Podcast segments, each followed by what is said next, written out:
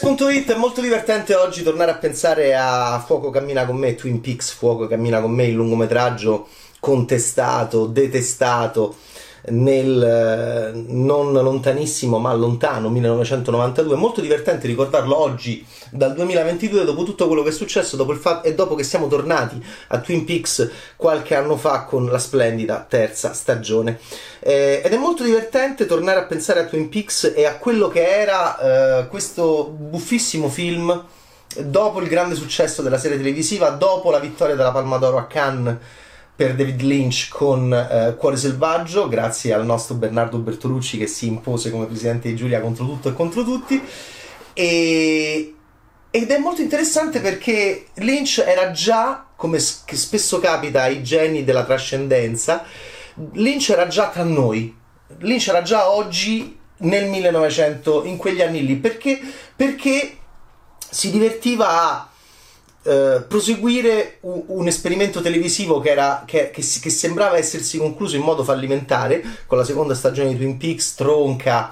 con l'assassino che viene eh, annunciato mh, mm, troppo presto secondo Lynch. Con, ehm, con, tutto che si smoscia dopo l'eccitazione iniziale della prima eh, indimenticabile stagione di Twin Peaks che è veramente fondamentale per capire do- com'è diventata la TV oggi e come la qualità è arrivata nella TV oggi, perché quelli erano ancora gli anni, è inutile che, che, lo dimentichiamo, in cui aveva ragione Billy Wilder quando diceva che bello che è arrivata la televisione, perché così noi saremo finalmente, noi cinematografari saremo finalmente, saremo quelli raffinati e questi qua saranno i buzzurri. Questo è, fu una risposta molto alla Billy Wilder, molto intelligente, molto colta quando chiesero a Billy Wilder cosa pensasse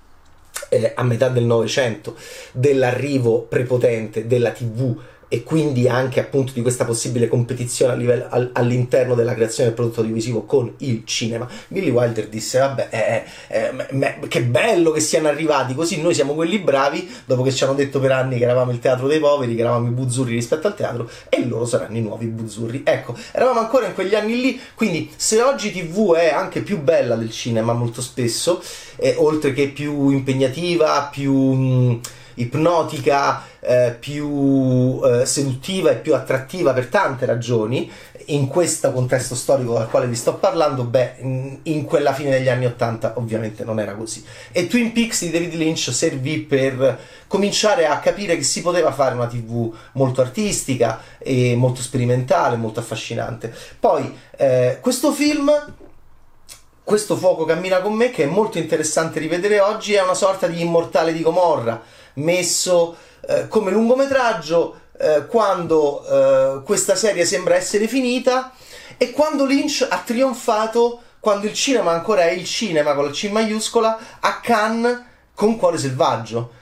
È un momento super linciano e lui poi porta quindi un lungometraggio che è tratto dalla sua esperienza televisiva solo due anni dopo aver trionfato a, sulla Crosette con eh, quello splendido film con Nicolas Cage e Laura Dern. Beh, insomma, Laura Dern che sarebbe tornata come, con uno dei personaggi più divertenti, secondo me, più di rivoluzionari rispetto a tutto ciò che avevamo pensato riguardo a Diane, eh, dentro appunto la terza stagione di Twin Peaks. Eh, che cos'è questo film oggi? È, è, un film effettivamente molto interessante e perché, perché, perché, ci, perché nel 92 arrivò questa eh, bellissima storia, soprattutto di famiglia, di borghesia che Lynch conosceva molto bene, eh, che aveva già ripreso in uh, Velluto Blu con gli interni borghesi di Lamberton, nella quale lui era cresciuto a Missoula, Montana, che non è troppo lontano dallo stato di Washington, che è dove si svolgono queste storie di omicidi, di padri che violentano figlie, di spiriti malvagi che, possie- che posseggono uomini, di dimensioni di pura malvagità eh, dentro i boschi, in delle logge, eh, in delle strane dimensioni. Eh, ebbene, eh, Lynch eh, sconvolge tutti all'epoca perché, perché dopo un prologo molto divertente e molto fantastico, dove ci sono ancora agenti dell'FBI eh, metafisici come il mitico Dale Cooper, anche se Kyle McLachlan non era in buoni rapporti a livello filmico e a livello filmografico con Lynch in quel momento, quindi non accetta di tornare eh, eh, prepotentemente come agente Cooper, come invece farà nella terza stagione, addirittura eh, vabbè, in, in, in, in, una versione eh, pazzesca che non avevo mai visto, e, ma che avevamo intuito appunto alla fine di quei Twin Peaks lì. E invece abbiamo Chris Isaac e Kiefer Sutherland che sono molto dolci molto divertenti. Io adoro il prologo a Dear Meadow, la morte di Teresa Banks, che è eh, un anno prima quella di Laura, Pal- di Laura Palmer. Ed è un prologo eh, lungo, è un film di più di due ore, Twin Peaks Fuoco cammina con me, presentato in concorso a Cannes nel 1992, c'ha questo prologo dove ancora vediamo gli impermeabili, ancora vediamo mh, mm, eh, la bizzarria metodologica di questi agenti FBI un po' sciamani. Eh, che sono guidati da David Lynch, eh, che è Gordon Cole, che, che, che, che, non sente, ma che sembra invece sentire oltre l'udito e essere in contatto con dimensioni eh, paranormali in cui possiamo perderci, in cui possiamo incontrare Bob, in cui possiamo incontrare Mike, in cui possiamo incontrare il nano e, no, e non solo. E in questo prologo c'è, questo, c'è, un, c'è un cadavere di donna, un'altra donna con un viso terrorizzato e che sembra, oltre che morta, è, sembra essere stata realmente annichilita da una dimensione malefica che l'ha travolta. E, e noi vediamo di nuovo questi, imperme- questi uomini buffi e dolci, impermeabili, che sono bravi ragazzi, sono bravi ragazzi e, e, e sono. Um, non dormono, non, non, mangiano, bevono caffè e devono fare il loro lavoro perché Lynch non è. Lynch è assolutamente mm, in propositivo in, molti, in molte sue ehm, rappresentazioni della, anche, anche, della società nordamericana. In questo, appunto, l'FBI per lui è una sorta di, eh, di manipolo di mm, folli che non hanno orari di lavoro e che devono capire chi ci uccide, devono capire chi, chi, chi è così violento, devono, devono riportare l'ordine e devono soprattutto fermare le persone malvagie che ci uccidono e che le uccidono. E allora Teresa Banks viene trovata cadavere, bisogna capire che cosa succede cominciano a cadere cose buffe, anelli, eh, persone che scompaiono, persone che ricompaiono. David Bowie, che era un agente FBI con una camicia havaiana, eh, questa è la cosa sempre che mi ha molto incuriosito di Philip Jeffries, che torna. E, e, che, e, che, e, che, anche lui è stato da qualche parte cerca di spiegarlo qualche, da, da qualche parte dove finirà anche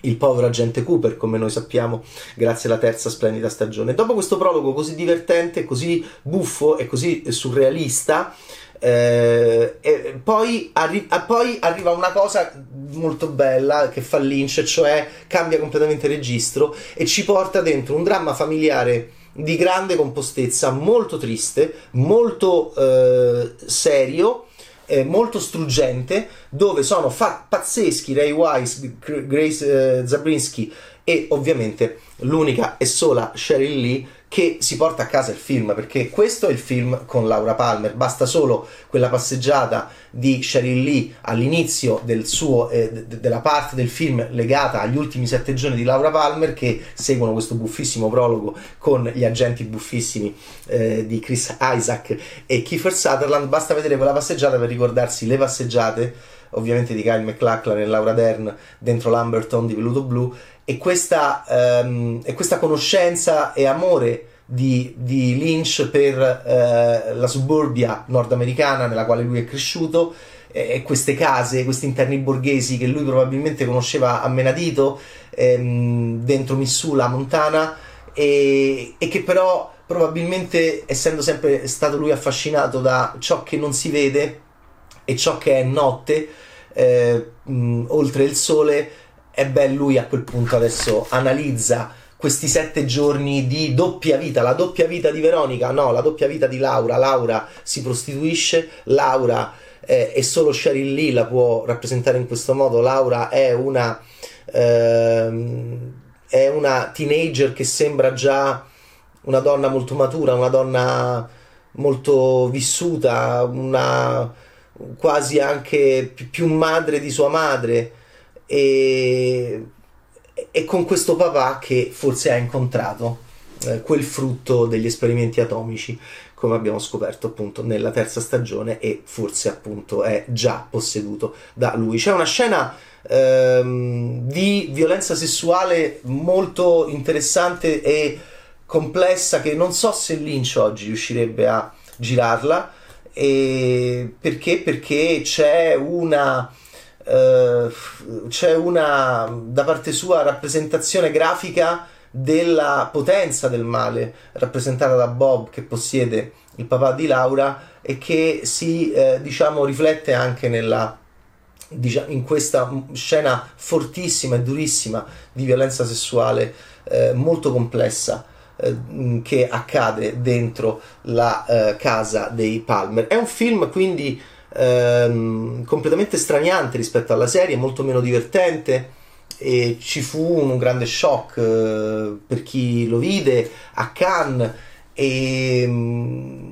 come, come, devono fare gli artisti ecco questo è un film che ci ricorda anche chi è David Lynch se, se mai l'avessimo dimenticato un uomo è un artista molto molto molto forte, molto duro, che è la cosa molto più importante di Lynch, molto resistente nel tempo, soprattutto perché sperimentale, soprattutto perché anche libero, libero anche di ehm, andare contro il consenso, che è una cosa molto importante in tutto oggi, oggi che sembra che si sia così ehm, orrendamente eh, dipendenti e legati dal consenso. Ecco, questo è un film che mi ha ricordato, ma lo sapevo già, per l'ennesima volta quanto fosse libero David Lynch, quanto sia libero David Lynch e quanto questo lo renda immortale sostanzialmente e sempre ehm, con il suo modo di essere anche molto spiritoso e autironico, molto al di sopra dell'orrore del dibattito cinematografico oggi che è così ehm, platealmente eh, odioso e detestabile attraverso appunto questi umori così eh, isterici dentro i social. Lynch sente e percepisce già qualche, come dire, eh, dissenso, ma eh, se lo prende tutto e, e, questo è un film che dimostra anche a tutti gli artisti che siano registi o no, che cosa è un artista indipendente. Un artista indipendente è un artista indipendente da se stesso dal suo consenso, dal suo status e questo è sempre stato David Lynch. Fuoco, cammi- Twin Peaks Fuoco cammina con me ce lo ricorda eh, con grande grande forza. Qual è il momento più bello per me del film? Io amo moltissimo eh, amo moltissimo Sheryl Lee, tutto ciò che fa, è un'attrice secondo me che ha mm, forse appunto fatto troppo poco rispetto alle sue potenzialità, forse Laura Palmer che lei veramente ci racconta come non avevamo mai visto, mai visto prima di questo film. Laura è eh, un personaggio semplicemente mm, indimenticabile per questa sua capacità di essere contemporaneamente la reginetta e la perfetta immagine, la foto, di, della um, positività nordamericana, bionda e angelica e poi contemporaneamente nascondere eh, pulsioni di autodistruzione e tentazioni e errori e sbagli eh, tutti legati alla notte alla, mm, all'oscurità eh, che sta in ognuno di noi. Eh, questo devo dire eh, questo contrasto eh, Sheryl Lee lo, lo, lo sa rappresentare come nessun'altra insomma è una prova la sua che andava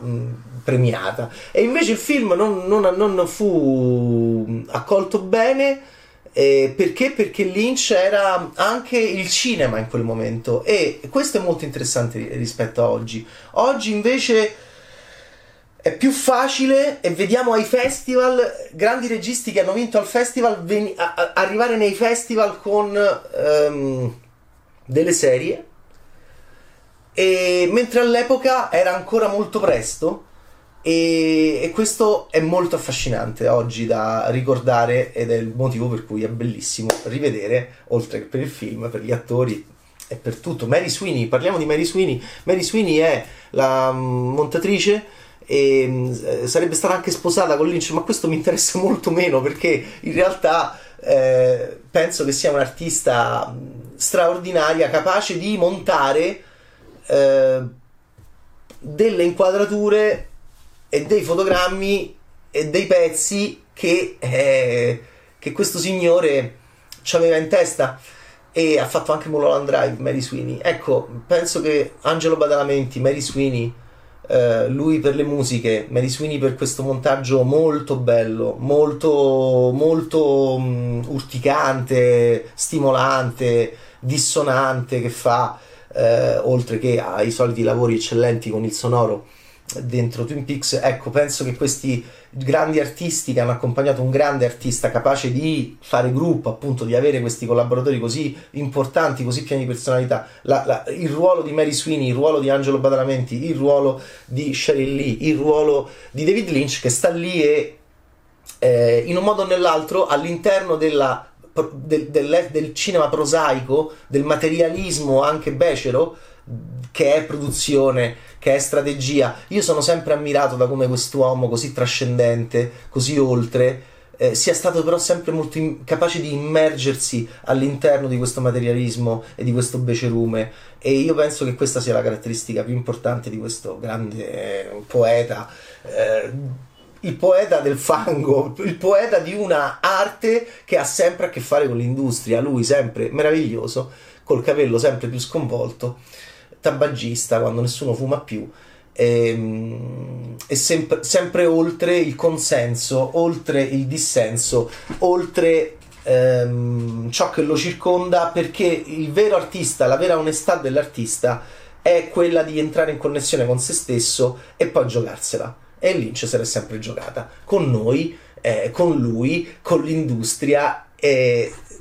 in un modo sempre molto elegante e mi permetto di dire anche incredibilmente spiritoso e ironico. Tutto questo serve e tutto questo è bello ricordarlo in uno dei suoi film più eh, contestati e anche odiati e questo è divertentissimo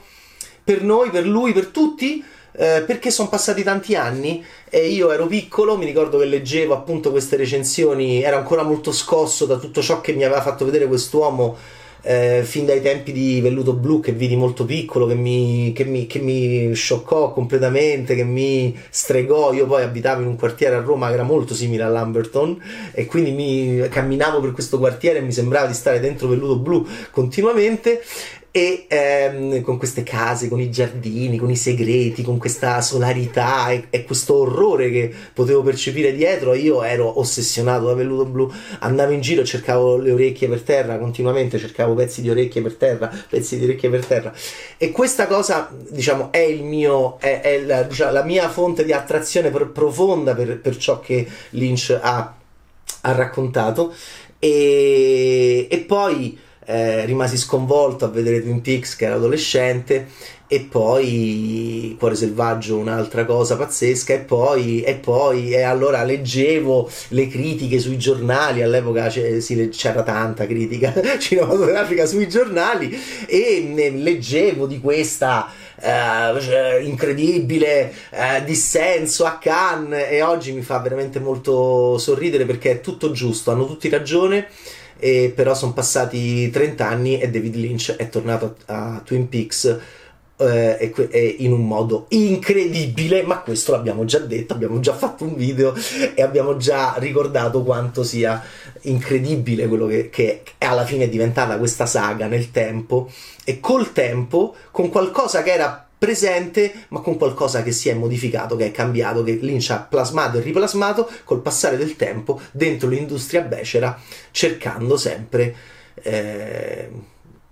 la sua Laura Palmer fino alla fine anche della terza stagione. Ciao Bad Taste!